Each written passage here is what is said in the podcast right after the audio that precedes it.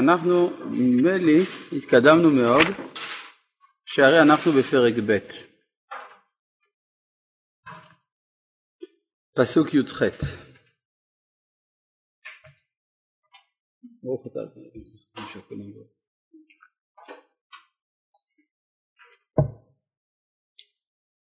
כבר התחלנו להבין במה מדובר, אני קורא שוב. ויאמר השם אלוהים, פרק ב' של ספר בראשית, פסוק י"ח.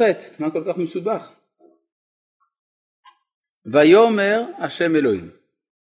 לא טוב. לא טוב זה ביטוי של רע מוחלט. כי אם אני אומר על משהו שהוא רע, אין זה אומר שאין בו טוב, אמרתי שהוא רע. אבל אם אני אומר לא טוב, משמע שאין שם שום טוב, זה הרע המוחלט. מובן? כלומר, זה בניגוד למה שנאמר בפרק א', פסוק למד א', וירא אלוהים את כל אשר עשה, והנה טוב מאוד. אם כן, יש פה ניגוד בין השיפוט הכללי של הבריאה, שבפרק א', לבין השיפוט הכללי של הבריאה שבפרק ב'. נאמר ויאמר השם אלוהים לא טוב. עכשיו, כפי שכבר ציינו בשבוע הקודם, שבוע שעבר, מתחת למילה טוב נמצא טעם, שמכונה ברשימת הטעמים גם אצל האחינו הספרדים וגם אצל האחינו האשכנזים בשם תביר, נכון? מה זה תביר? מה קורא שם מילה תביר? שבור. למה זה שבור? כי התביר מציין הפסקה, זה כמו סיום משפט. כאילו שכתוב, ויאמר השם אלוהים לא טוב, נקודה. על מה הקדוש ברוך הוא יכול להגיד לא טוב? אם כתוב, אם יש נקודה. משמע שהכל לא טוב. ויאמר השם אלוהים, שום דבר איננו טוב, הכל רע. זאת השקפה פסימית קוראים לזה. זה רע מאוד. ומה גרם שפתאום כל העולם שהוא טוב מאוד הפך להיות רע מאוד? היות האדם לבדו. אפשר אפילו כמו שאומרים בעברית מודרנית, היות ו. מאחר והאדם לבדו, אז כל העולם הוא רע. מה קרה? זה שהאדם לבדו זה הופך את כל העולם לרע? פשוט מאוד. מאחר והקדוש ברוך הוא בהתחלה היה השופט היחיד. אין זה פלא שמישהו שעושה מלאכה, והוא השופט של אותה מלאכה, יגיד שזה טוב, במיוחד אם זה הקדוש ברוך הוא שעושה, והוא עושה את זה טוב מאוד. לא יכול להיות טענה נגדו. לכן, ויאמר השם אלוהים, כל מה שעשיתי זה טוב. עכשיו, וירא אלוהים כל אשר עשה, והנה טוב מאוד. הבעיה היא, מה קורה כשמגיעה הכרה נוספת? חוץ מהשיפוט האלוהי, יש עוד שופט. זה צריך למצוא חן בעיני השופט, השופט השני גם כן. והשופט השני, הלא הוא האדם, הוא היצור היחיד, בעל יכולת של שיפוט בכל הבריאה כולה, והוא מחליט שהכל לא טוב. ואם האדם שופט שהכל לא טוב, גם הקדוש ברוך הוא שופט שהכל לא טוב. ויאמר השם אלוהים לא טוב. ולמה זה כזה לא טוב? בגלל שהאדם הוא מצד אחד, המסקנה של הבריאה, הוא היצור המשלים את כל הבריאה כולה, קוראים לזה בעברית נזר הבריאה, ואם הקיום שלו מחוסר משמעות, אז אפשר לומר שהכל מחוסר משמעות. ומדוע קיומו של האדם הוא חסר משמעות? כי הוא לבדו. מה פירוש לבדו? שהוא מחובר לעצמו. לפי מה שלמדנו בפעם שעברה, זה לא שהוא היה בודד, כי הרי הוא לא היה בודד, הוא היה זכר ונקבה. אם הוא גם זכר וגם נקבה, אז הוא לא בודד, אבל הוא לבדו. זאת אומרת, הוא עם עצמו. ובמילים אחרות, אין לו אפשרות להסתכל על עצמו מבחוץ. ברגע שאני לא יכול לראות את עצמי מבחוץ, אינני יכול להבין את המשמעות של הגורל, של הגורל שלי. ואז נשאלת השאלה, מה זה מועיל לי? שאני יכול לדעת כל דבר, אם את עצמי לא אוכל לדעת. אני אדע הכל, אסטרונומיה, אסטרולוגיה, ביולוגיה, מתמטיקה, אומנות, גיאולוגיה, הכל אני ידע, סוציולוגיה, אני ידע את הכל, את עצמי אני לא ידע. אז מה זה, מה זה נותן? הכל חסר משמעות. וזהו המצב שבו היה האדם, כשהוא לא יכול היה להכיר את עצמו.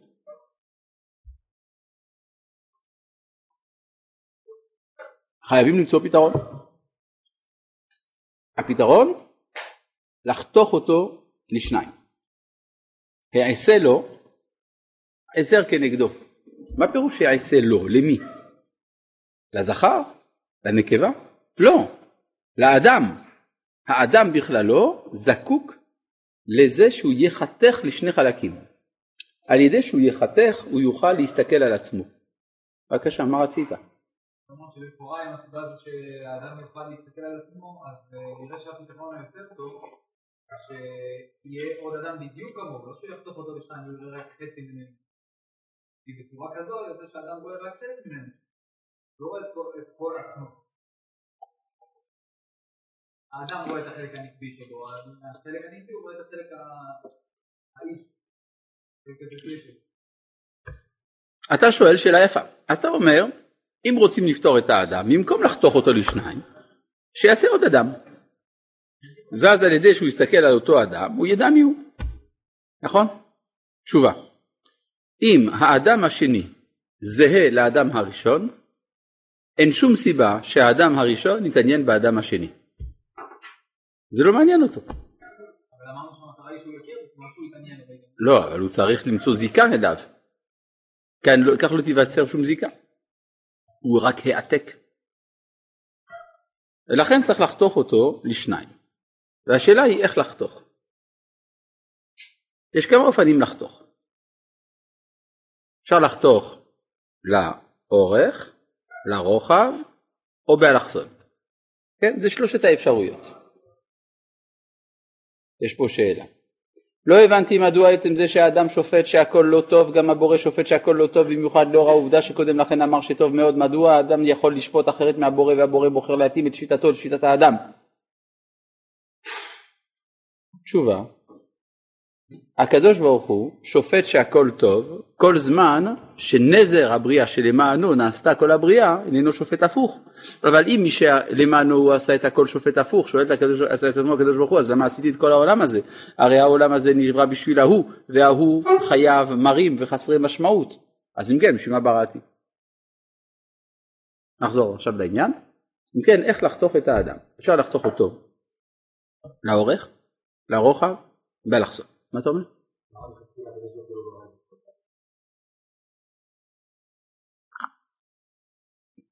מדוע הקדוש ברוך הוא ברא את האדם חתוך? כי אם הוא היה בורא אותו חתוך, הוא היה רואה בזולת עוד נברא. הוא לא היה יודע שיש לו שייכות. זה לא חתוך בעצם, זה נברא אחר. הוא צריך לדעת שיש לו מה לחפש בשני שנוגע לו. מה שאין כן, אם נגיד האיש ייברא והאישה תיברא, אז האיש יגיד, האישה זה דבר מעניין, אבל אין לזה שום קשר אליי. זה כמו שהוא מכיר עוד נברא אחר. יש ג'ירפות, יש שמש וירח, יש גם אישה. בסדר? לא, הוא צריך להכיר את עצמו. אם הוא יכיר את האישה, אז הוא לא יכיר את עצמו. כלומר, אם האישה תיברא לא ממנו, והאיש לא ייברא ממנה, אז הם לא יכירו את עצמם. כן. למה כתוב השם אלוהים? כל הפרשה כולה זה על השם אלוהים, דיברנו על זה. שפרק ב', מה? אה, לא היית פה. יש פתרון. השיעורים נמצאים בארכיון. אפשר לשמוע. טוב, אז אם כך, אז איך לחתוך את האדם? יש כמה אפשרויות. למשל, בואו נסתכל בפסוק כף א', אז אנחנו נבין איך לחתוך אותו. פסוק כף א', ויפל השם אלוהים תרדמה על האדם וישן, ויקח אחת מצלעותיו ויסגור בשר תחתנה. מה פירוש מצלעותיו? מה? אחד מצדדיו. זו אמנם מחלוקת בחז"ל, אבל רש"י בחר מכל המדרשים את המדרשים שמסבירים צלע במובן של צד. כמו ולצלע המשכן. מה זה צלע המשכן? צד. יש משולש שווה צלעות. מה זה שווה צלעות? שווה צדדים. לכל זווית יש כמה צלעות? לזווית כמה צלעות יש? שניים. כלומר צלע זה חצי. כלומר אם כתוב ויקח אחת מצלעותיו, משמע שהוא חתך את האדם לשני חצאים. לשני צדדים. ויסגור בשר תחתינה. מה זה ויסגור בשר תחתינה? במקום, לפי זה אגב יוצא שהחצייה היא לא בדיוק כמו שאנחנו מבינים.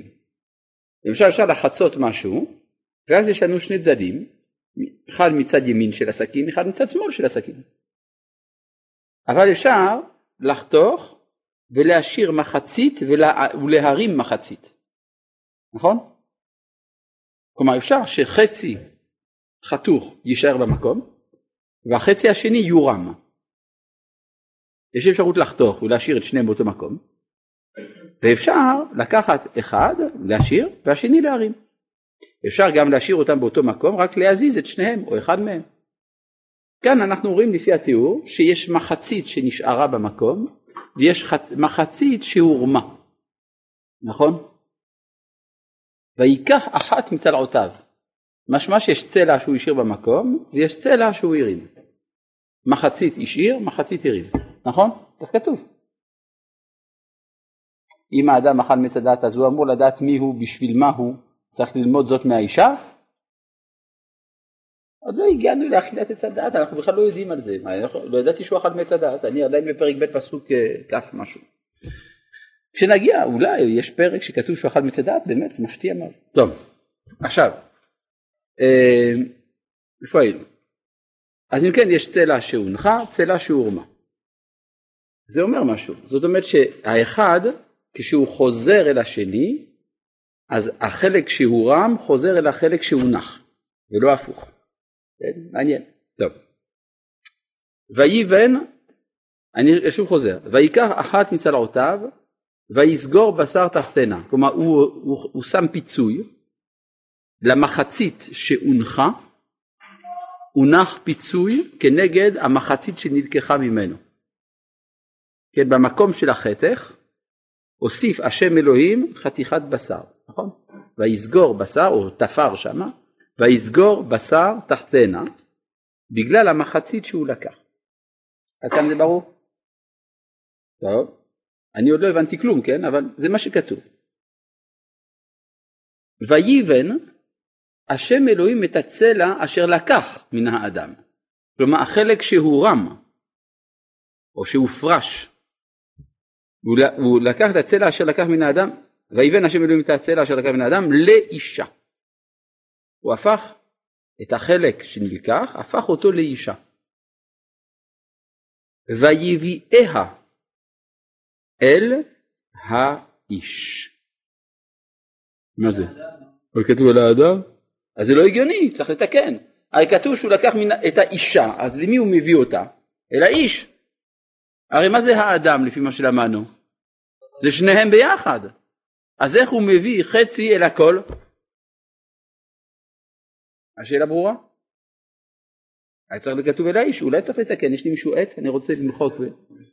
לא, לפני שאני אתקן, אני אחשוב אולי יש בכל זאת היגיון. בואו נבדוק. ויביאיה אל האדם. זאת אומרת שהמצב החדש הזה, הובא לשיפוטו של האדם. של מי זה, אם כן? של שניהם. שניהם ביחד צריכים לומר מה קרה. זה כמו בקומיקס שיש אותו, אותה בועה בשביל שני אנשים. הם מדברים ביחד, נכון? זאת אומרת ש... אני לא יודע אם, אם, איזה, מין, איזה מין הרגשה זאת. אדם הולך לישון אחד, והוא קם שניים. זה מפחיד מאוד. כלומר, אני עכשיו שניים? מי אני? כן? אני חושב שרק עם אל אס די אפשר להגיע למצבים כאלה. עכשיו, אז איך עושים את זה? והביאה אל האדם, המצב החדש הזה צריך להגיע לשיפוטו של שניהם, של האדם. ויומר האדם, אז שניהם אמרו ביחד. מה הם אמרו? זאת הפעם, כלומר, זאת אומרת שההפרדה לשתי הכרות עוד לא הייתה שלמה. בעצם זה הכרה אחת בשני, בשני, בני, בשני אנשים, נאמר, בשני יצורים. ויאמר האדם, זאת הפעם, מה זאת אומרת זאת הפעם? הפעם הזאת, סימן שהייתה פעם קודמת, זאת הפעם, עצם מעצמי ובשר מבשרי. עכשיו פה מתברר משהו מעניין. חצי ממני הפך להיות עצם מעצמי, וחצי ממני הפך להיות בשר מבשרי. כלומר, האדם לפני ההפרדה היה עשוי משני חלקים, היה עשוי מעצם ובשר מעורבב, ועכשיו חציו הפך להיות עצם, חציו הפך להיות בשר. בסדר? לזאת עיקרי אישה, כי מאיש לו כוח הזאת. זה עוד מסקנה.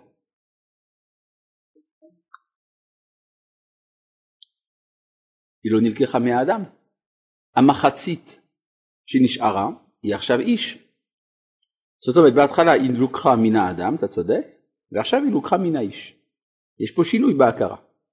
כלומר, ברגע שהיא מסומנת כאישה, אז הוא מסומן כאיש. זאת אומרת, האיש לומד את זהותו מן האישה. היא בהתחלה אישה, הוא הופך לאיש בגלל שיש אישה.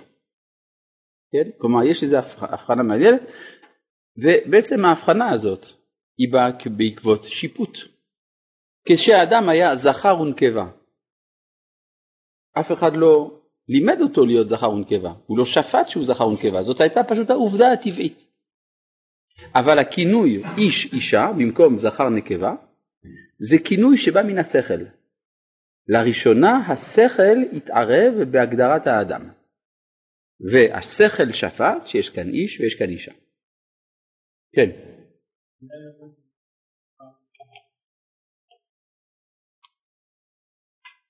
זאת אומרת שעוד לא הבנת, גם אני עוד לא הבנתי, מה זה זאת הפעם ומה זה עצם מעצמי ובשר מבשרי. לאט לאט. אמרנו ש... קודם כל לגבי עצם מעצמי ובשר מבשרי. חצי הפך לעצם, חצי הפך לבשר. עכשיו נשאלת השאלה, למי אנחנו קוראים עצם, למי אנחנו קוראים בשר. למה זה מתחלק אחד עצם ובשר? עצם מעצמי ובשר. אבל מי אמר? וזה שניהם דיברו. הרי ויאמר האדם, זה לא רק האיש דיבר. אז אם כן, מה החידוש? הרי זה מה שהיה מקודם. אם זה, שני, אם זה נשאר מעורבב, העצם הוא בשר משני הצדדים, אז לא יתחדש פה כלום. אפשר להגיד עצם מעצמי ובשר מבשרי. אפשר להגיד פשוט נחתכתי. אם אתה, אבל אם באמת הוא רוצה לשפוט את החיתוך, הוא צריך להגיד, אחד מהם הוא עצם, השני בשר. עכשיו אני שואל, למי הוא קורא עצם? לאישה אתה אומר? לכבוד מה אתה אומר את זה?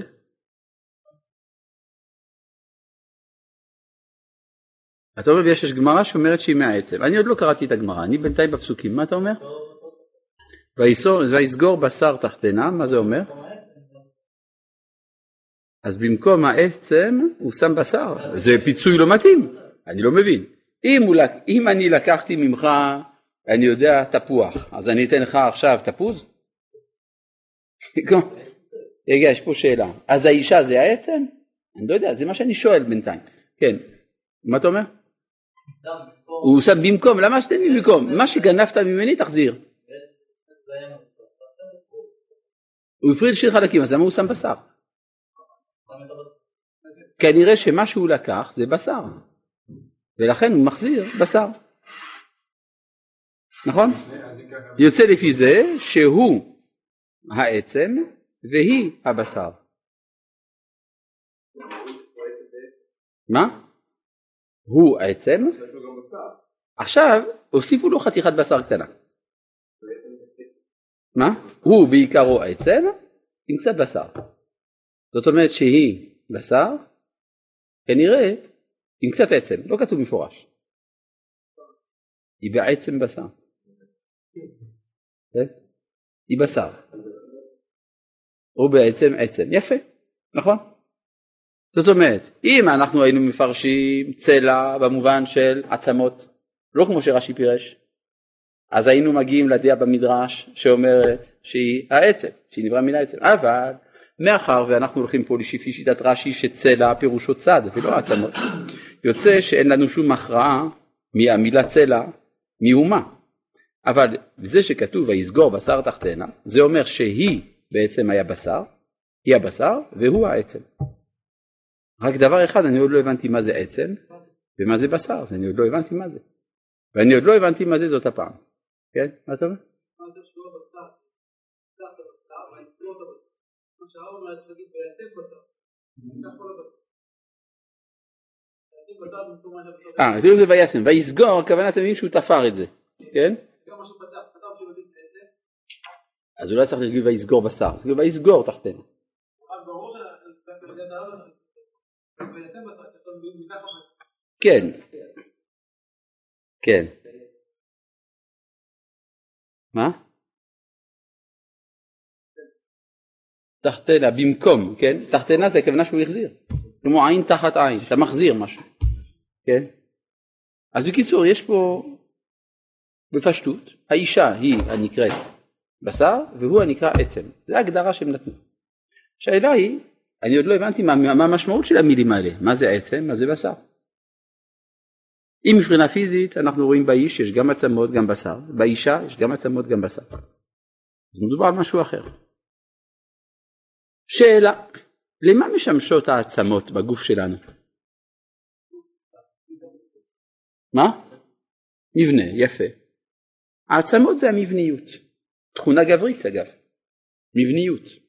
כן? כשאומרים על מישהו שהוא יודע מה הוא רוצה, יש לו יציבות, זה גבר זה, כן?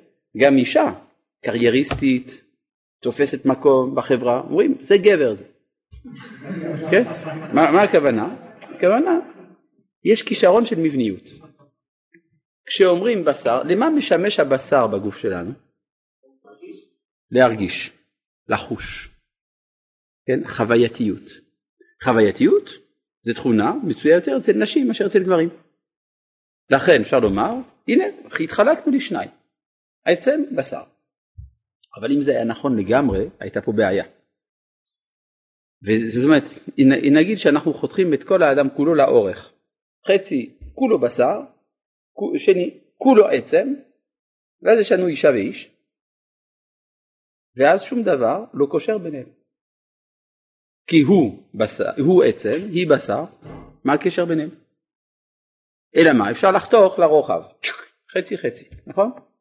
הוא יקבל חצי בשר והיא חצי עצם, וחצי עצם, והיא גם כן חצי בשר חצי עצם. מה יקרה? אף אחד לא יתעניין בשני, מה שיש בי יש בך, מה שיש בך יש בי. אז אנחנו זרים זה לזה. לכן אין ברירה אלא לחתוך באלכסון. ואז יוצא כך, שהאיש רובו עצם, עם קצת בשר, היא רובה בשר עם קצת עצם, ואז יוצא דבר נפלא. א', הם מזדקקים זה לזה, ב', יש שונות ביניהם, והוא מגלה את האישה שבו על, יד, על ידה, והיא מגלה את האיש שבה על ידו. מובן? ומכאן החשיבות העצומה של השונות הזהותית בין אישה לאיש, כי על ידי זה האדם מכיר את עצמו. אגב, השונות הזאת באה לידי ביטוי מבחינה נפשית בתכונות השכל, נכון? שלושה מרכיבים יש בשכל האנושי לפי הטרמינולוגיה של חז"ל, חוכמה, בינה, דעת, נכון? ראשי תיבות, חב"ד, כן? חוכמה, בינה, דעת. חוכמה, איפה יש יותר? שניהם אותו דבר, נכון? לא מצאנו, גם במקורות, הבדל בייחוס של החוכמה לגברים או לנשים. מצאנו איש חכם, אישה חכמה, לא דבר.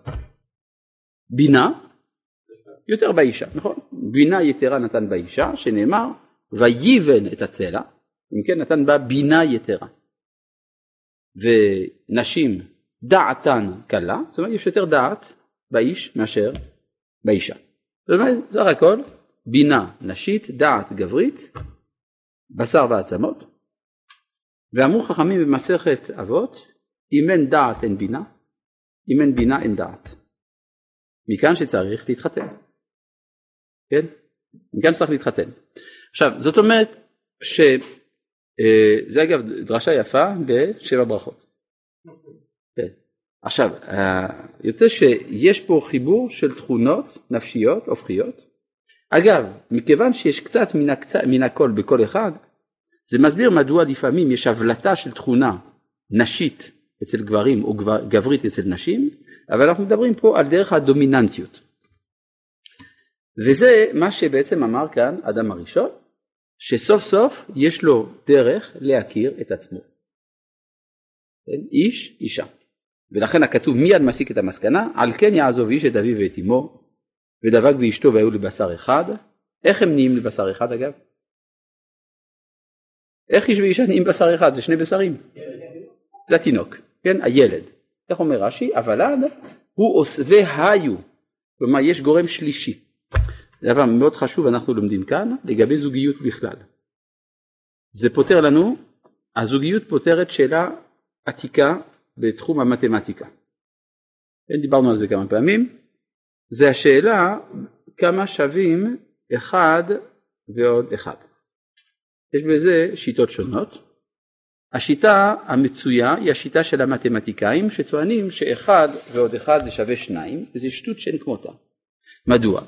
שהרי היינו שניים לפני החיבור. אחד ועוד אחד זה שניים. אז, זה, אז בעצם אין פה שום חידוש. עשית אחד, הוספת אחד, ואתה אומר לי עכשיו זה שניים. זה היה שניים גם מקודם. אלא מה? יש השיטה המסוכנת מאוד של הרומנטיקאים. הרומנטיקאים אומרים, וגם שמעתי רבנים אומרים כך, בהשפעה רומנטיק, רומנטית, אחד ועוד אחד שווה אחד. מסקנה, להתחתן זה למות.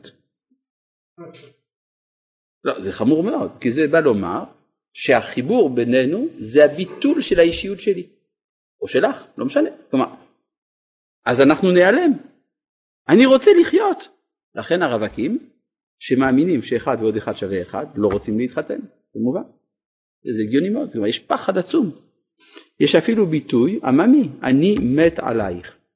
זאת אומרת, הביטוי הזה הוא משמעותי, הוא בא לומר, הוא בא לומר שהמפגש בינינו מאפיס את האישיות שלי. זה, זה אפשר להבין את הפחד העצום. אגב, בספר שיר השירים כתוב, כי עזך המוות אהבה. ויש האמת. האמת זה מה שכתוב בפסוק הזה. והיו לבשר אחד בוולד, דהיינו, אחד ועוד אחד שווה שלוש. במילים אחרות, כן, מה אתה רוצה? מה? והיו לבשר אחד. כן, כשהוולד נולד, הוא קודם כל נקבי, הוא מקבל. עכשיו, אז זאת אומרת שאחד ועוד אחד שווה שלוש, במילים אחרות, אני שומר על הזהות שלי, את שומרת על הזהות שלך. ויחד עם זאת יש לנו עניין משותף, קופה משותפת. מהי הקופה? הזוג. יש אפילו דבר כזה, ראיתי בחתונות, שקוראים לו קופה. מעניין, אתה רוצה לחבר בין שני אנשים, מה אתה שמה עליהם משהו? החיבור זה ביניהם, לא? הוא לא נותן לטבעת עד כמה שאני יודע. אבל כנראה מבינים שכדי לחבר שניים צריך משהו שלישי, שחופה עליהם. במהלך הזמן זה גם הופך להיות הילד. הילד הוא השלישי. אבל יש, גם בלי הילד, יש עצם הזוגיות. איך אמור, איך אומרים כל הדרשות של שבע ברכות? זכו שכינה ביניהם. זאת אומרת שיש גורם שלישי, שהוא העניין שמחבר ביניהם. ברור? השכינה, במקרה הזה. מובן? כן, אמרתי, יש כמה ביטויים לדבר הזה. כן? יש החופה, יש השכינה, יש הילד. לרב שלום, לכאורה בפסוקים לא רמוז שגם באישה יש מעט עצם. וגם כידוע, בעל האבדה מחזר אחרי אבדתו ולא להפך. והפסוק אומר, ויביאה אל האדם, כלומר הוא אדם שווה עצם פלוס בשר, והיא רק אישה שווה בשר. כיצד ניתן להבין? זה נכון, לא כתוב במפורש, שגם באישה יש מן העצם. משמע שיש רק הבשר. נכון. אבל זה הגיוני. יש דברים שלא כתובים, אבל הם הגיוניים. עכשיו אני רוצה פה להבין מה זה זאת הפעם. זאת הפעם אצל מעצמי. ומה מהפעם הקודמת? איפה הייתה הפעם הקודמת? מה זה? זאת הפעם שהוא בא על החיות? אתם מאמינים לזה? שהוא בא על החיות? לא להבין את הדברים של חז"ל, זה לא מה... אתם הפכתם את אדם הראשון למשהו נורא. לא להבין את זה. יש דבר שאני... אז אני עוד לא הבנתי. אבל יש דבר שאני רוצה פה אה, לשים לב. מה השם שהוא נתן לה? אישה, נכון? לזאת יקרא אישה. לזאת יקרא אישה. שמעתם אדם שכשהוא מדבר עם אשתו הוא אומר לה אישה? זאת, עוד יותר גרוע. אבל כן, איזה מין שם זה? תקרא לה בשם. יולנדה למשל. כן, זה דוג, דוגמה, כן, זה דוגמה. קטרינה, משהו. כן, אבל מה זה אה, בושרה, אני יודע, משהו. אבל למה אתה קורא לה אישה? מעניין מאוד שהוא כנראה לא יודע שיש לה שם. או שצריך לתת שם. לפני כן הרי כשהוא הביא לו את כל החיות, לכולם הוא נתן שם. וכאן הוא נותן לה שם סתמי, לא שם פרטי. מה ההבדל בין שם סתמי לשם פרטי? הוא יכול להגיד, יבואו אליו בטענות, למה? נתתי לה שם, קוראים לה אישה. כן, אבל יש בעיה. אם זה לא שם פרטי, משמע שהיא לא מישהו. היא אובייקט, היא משהו. אז גם אתה אובייקט, אתה איש, היא אישה. כלומר, זה לוקח זמן עד שאדם מבין שיש זולת עצמו עוד מישהו בעולם. מה? יהיה מעניין, למשל אם שואלים ילד קטן, כמה אחים יש לך? זה אומר, אני, יש לי אחד. ולאח שלך, כמה אחים יש לו? אין לו. לא? מדוע? כי זה עוד לא מובן מאליו שאני האח של מישהו. הכל מיוחס אליי. אני בעצם הנושא היחיד במציאות. וכל השאר זה אובייקטים מסביב. להבין שיש עוד מוקד מחוץ לעצמי, שאני מיוחס אליו, זה חידוש בנפש של האדם. אז בשלב הזה, האדם איננו מסוגל להכיר שיש עוד מישהו מחוץ לו. מה התוצאה של זה? שלא מדברים. תחפשו בכל התורה כולה, אין לנו מילה אחת שאדם וחווה החליפו ביניהם. אין. הוא לא דיבר איתה, היא לא דיברה איתו. מה התוצאה? החטא. הרי מה כתוב? היא לקחה מינה, אני מגלה לכם משהו שכתוב בפרק הבא, שהיא לקחה מעץ הדעת, והיא אכלה ונתנה לבעל, נתנה לאישה. נכון? כך כתוב. במערכת נורמלית היה צריך להיות כתוב ככה. אדם אלה, הבאתי לך משהו, מתנה, משהו מיוחד. אה כן? כן חבלה. מה זה? זה, אתה תראה משהו מיוחד, זה מעץ הדעת. מעץ הדעת? כן, כן, מעץ הדעת. אבל אלוהים אמר ש... אני דיברתי עם הנחש, והוא אמר שזה בסדר. מה אתה מן על הנחש? עושים בירור, נותנים שני פליקים לנחש, זורקים את, ה, את הפרי, כל מסודר. למה זה לא קרה? כי הם לא דיברו. היא אכלה, נתנה לו, הוא אכל. זה אוטומציה. התוצאה זה החטא. טוב, בעקבות כך יש ההתערבות של הקדוש ברוך הוא, קללת הנחש, קללת האישה, קללת האיש.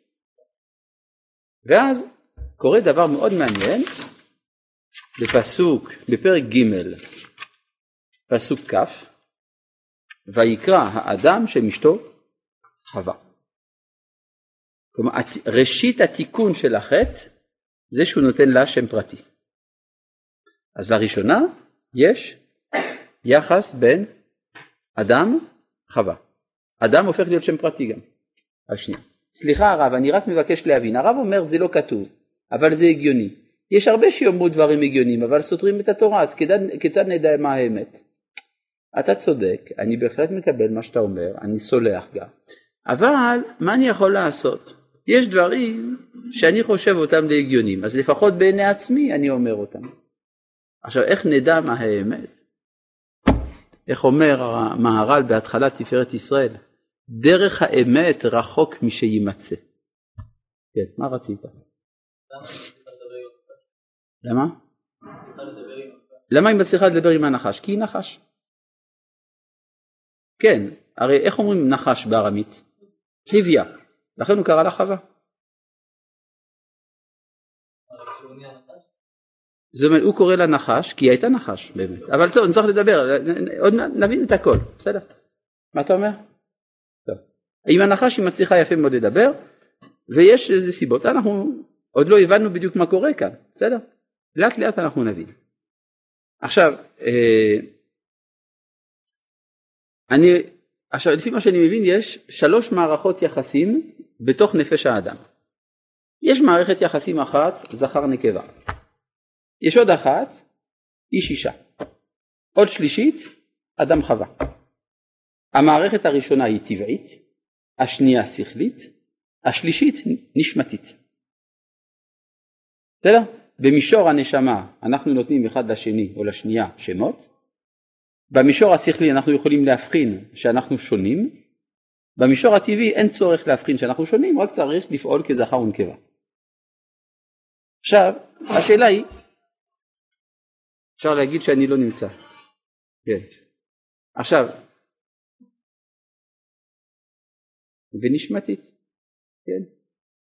טבעית, שכלית, נשמתית. עכשיו, השאלה היא, כשנגיד בני זוג מתקשרים זה לזה, מה הם מצפים אחד מהשני? אם זה במדרגה הנמוכה ביותר, הם מצפים להיות זכר ונקבה. יש גם אצל החתולים אותו דבר, וגם אצל הג'ירפות. למה אני מביא דוגמה גם מן החתולים וגם מן הג'ירפות? כי החתול זו חיה טמאה, והג'ירפה חיה כשרה, שלא יגידו, שלא יגידו שיש לי העדפה לסוג מסוים. על כל פנים, זאת פונקציה שמצויה אצל בעלי חיים גם כן. יש לפעמים שמצפים להחלפת דעות, קוראים לזה איש אישה. לפעמים רוצים קשר מנפש של נפש, וזה, איש, וזה אדם חווה. עכשיו, עוד איך שהוא, זה בסדר כשקיימים המישורים האלה. מה קורה כשיש פער? נגיד, הוא רוצה להיות איש, לא רק זכר, אבל היא רוצה גם להיות חווה, יש לה ציפיות נשמתיות. או יכול להיות הפוך, הוא רוצה כבר להיות אדם, היא רוצה להיות רק אישה או רק נקבה. ואז יש מערכת לא הרמונית. אני זוכר פעם אחת, הגיע אליי זוג עם ויכוח מעניין. הוא אמר שאין בעיות ביניהם, לא סע, הוא אמר שיש בעיות ביניהם, והיא אמרה אין בעיות. למה? כי הוא ציפה לדברים מסוימים, והיא לא ציפתה לו אותם הדברים. אז מבחינתה הקשר היה מצוין, מבחינתו הקשר היה חסר. זה, זה דברים שיכולים.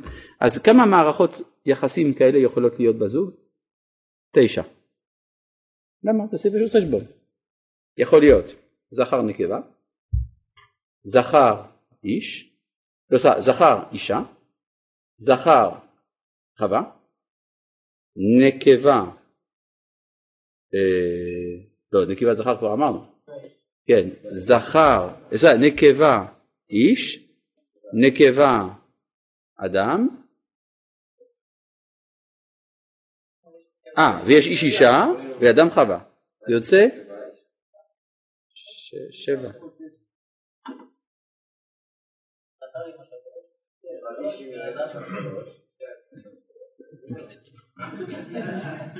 יש למישהו תוכנה אולי מיוחדת לדברים האלה. למה אומר, אם מישהו יועץ נישואין, הוא צריך לערוך לעצמו טבלה של כל המערכות האפשריות, ולהבחן קודם כל איפה נמצא הזוג. כן?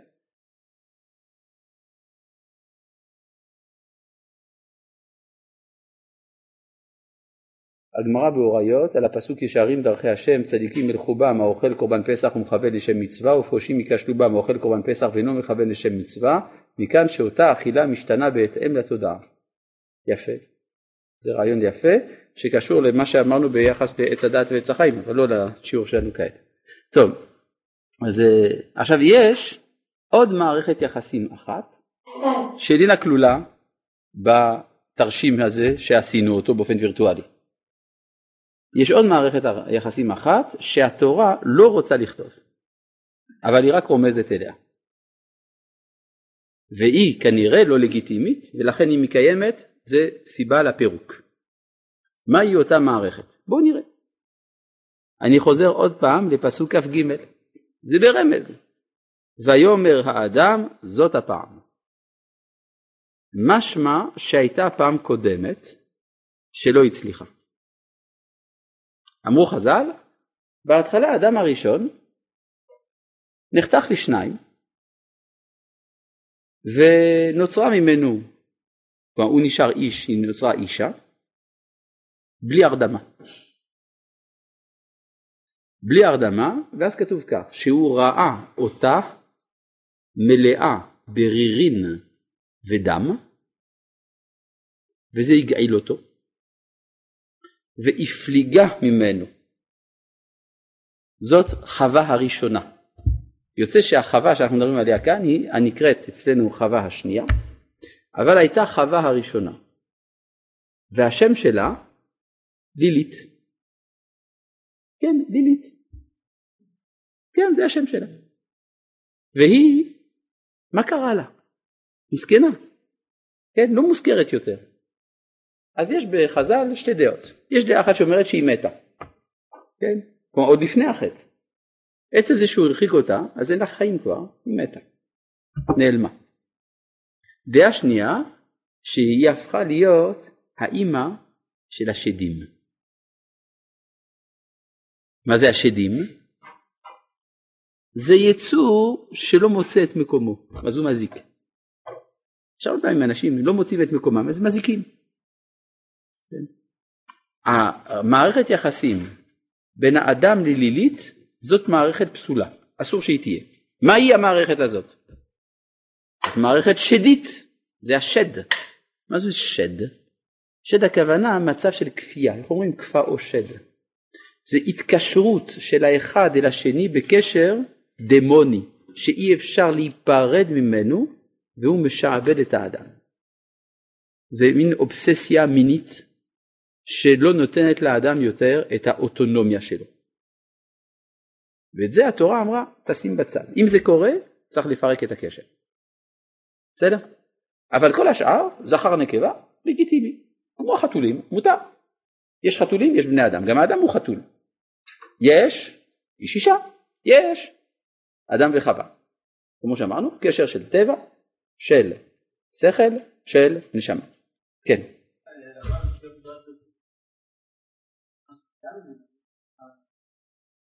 כן, אבל היא נהיה שד, שד, בסוף. כן, אבל נהיה שד. לכן הוא, כלומר, כיוון שהיא הייתה שד, הוא הפליג אותה ממנה, כי הוא רצה להישאר אדם. כלומר, איך האדם משתחרר מאובססיה? על ידי שהוא רוצה להיות בן חורין. בסדר? טוב. היא הייתה יכולה לקרות. הייתה יכולה לקרות. נכון, נכון, נכון. מה? לא שומע. האובססיה, אני לא יודע. זה לא חשבתי. כן.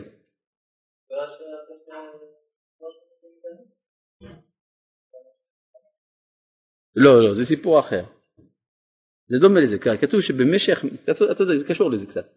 יש, ומסופר בפרק ה', שאדם הראשון, פרק ד' בעצם, כשהוא נהיה בין מאה ושלושים, הוליד עוד ילד שלישי, נכון? אחרי קין והבל, הוא הוליד גם את שט. מה קרה במשך מאה ושלושים שנה? מה הקשר היה בין אדם לחווה? התשובה היא, לא היה קשר. נכון? אז הוא הוליד בכל זאת. אומרים חז"ל, מה הוא הוליד? הוא הוליד שדין. שדין ולילין, כתוב. זאת אומרת שהמשיך הקשר כנראה בין האדם לבין חווה, אבל הוא כבר לא היה קשר אנושי. הוא היה קשר טכני אוטומטי. טוב, רגע, רגע. יש פה שלוש שאלות, וואלה. שלום עליך הרב, האם עצם העובדה שאדם הראשון קרא בשם לחווה רק לאחר החטא, יש משמעות בשם של חווה? האם תמון בשם גם החטא או אולי בכיוון ההופכי תיקון שלו וכיצד? פשוט מאוד, הוא קרא לה חווה, כי לפני כן לא קראו לה חווה. לפני כן השם האמיתי שלה היה חיה, כי היא הייתה עם כל חי, נכון? ויקרא האדם שם אשתו חווה, כי היא הייתה עם כל חי, אז צריך לקרוא לה חיה. מה אתה קורא לה חווה? אלא היא נפלה, היא נפלה מלהיות חיה, הפכה להיות חווה. ירדה מיוד כ' לבב כ'. וגם, ולכן היא הפכה להיות הנחש. כן. אגב, מי זה הוא, מי זה היא, אנחנו עוד לא יודעים, כל זה קורה בתוך בן אדם אחד, כן? טוב, רגע. מה עושה אותו אדם שרוצה את המערכת הגבוהה יותר במערכת היחסים כאשר בן הזוג איננו מעוניין בכך? זה מצב די מבאס. תלך לייעוץ. שלום הרב, נדמה לי שהרב צדק בחשבונו, ישנן תשע מערכות יחסים אפשריות, אז אחר אם נקבע אישה חווה וכמו כן, האיש וכמו כן האדם. בסדר, קיבלתי, בסדר. תשע מערכות, בסדר. פה היינו. תודה שאתה אומר שצדקת. טוב, עכשיו כל זה קורה בגן עדן, נכון? כל מה שדיברנו, מה אתה רוצה? האישה יולדת נקראת חיה, נכון. אז מתגלה הצד החי שבה. עכשיו, כל זה קורה כפי שאמרנו בגן עדן. אז בתוך גן עדן כמה גופים היו? לא היה שום גוף. נכון? לפי מה שלמדנו. אם לא היה שום גוף, כמה יצורים אנושיים יש כאן? אחד בלבד. כלומר, ביצור האנושי המקורי נמצאים שלוש דמויות בבת אחת. חלק ממנו נקרא איש, חלק ממנו נקרא אישה, וחלק ממנו נקרא נחש. שלושתם זה אותה האישיות. יוצא שבכל אדם, בן זכר, בן נקבה מבתוכנו, יש שלושת הדמויות. אנחנו בבת אחת איש, אישה ונחש. כן. מאיפה הנחש הגיע? דיברנו על זה בשיעור הקודם. אבל אנחנו נחזור לזה עוד מעט. בסדר? אבל זאת אומרת שיש, האמת היא באופן בסיסי שני חלקים, נפש ונחש, והחלק הנקרא נפש מחולק לשניים, איש אישה. וחוץ מזה, יש מסביב לזה גוף שקוראים לו כותונת עור. יוצא שכל אדם מורכב מארבעה חלקים. אנחנו איש, אישה, נחש וכותונת עור. זה מה שאנחנו. בסדר? הרב, אבל יש הרבה זוגות שחיים מסביב לאותה אובססיה. האם אכן ההדרכה היא לפרק קשרים אלו? תשובה, לא צריך להדריך אותם, הם יפרקו את זה לבד. כן, מה אתה אומר?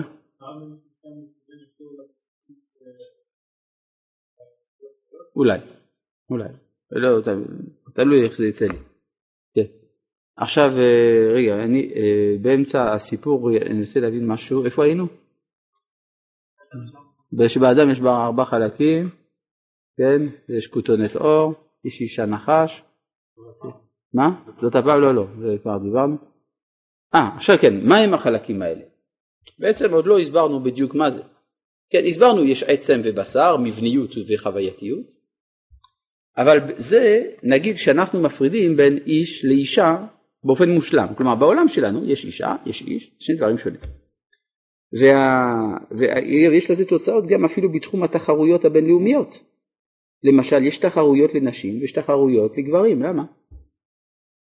אם זה באתלטיקה אפשר להבין למה, כי המבנה של העצמות הוא אצל אישה שונה מאשר מבנה העצמות אצל איש, ולכן ההישגים באתלטיקה של גברים הם שונים מההישגים באתלטיקה לנשים. זה אפשר להבין.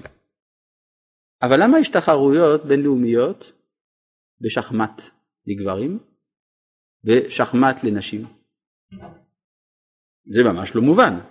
עד כמה שאני יודע, להרים את הכלים לא דורש מאמץ מיוחד. ואם נאמר שכן, עדיין אפשר על ידי לחצנים דיגיטליים. זה מצד הצניעות, אתה אומר. כלומר, אתה אומר שבתחרויות הבינלאומיות זה מאוד מאוד חשוב למארגנים לשמור על הצניעות, נכון? ולכן יש תחרויות לגברים, תחרויות לנשים. זה מה שאתה חושב? לא, ההסבר הוא שונה לחלוטין.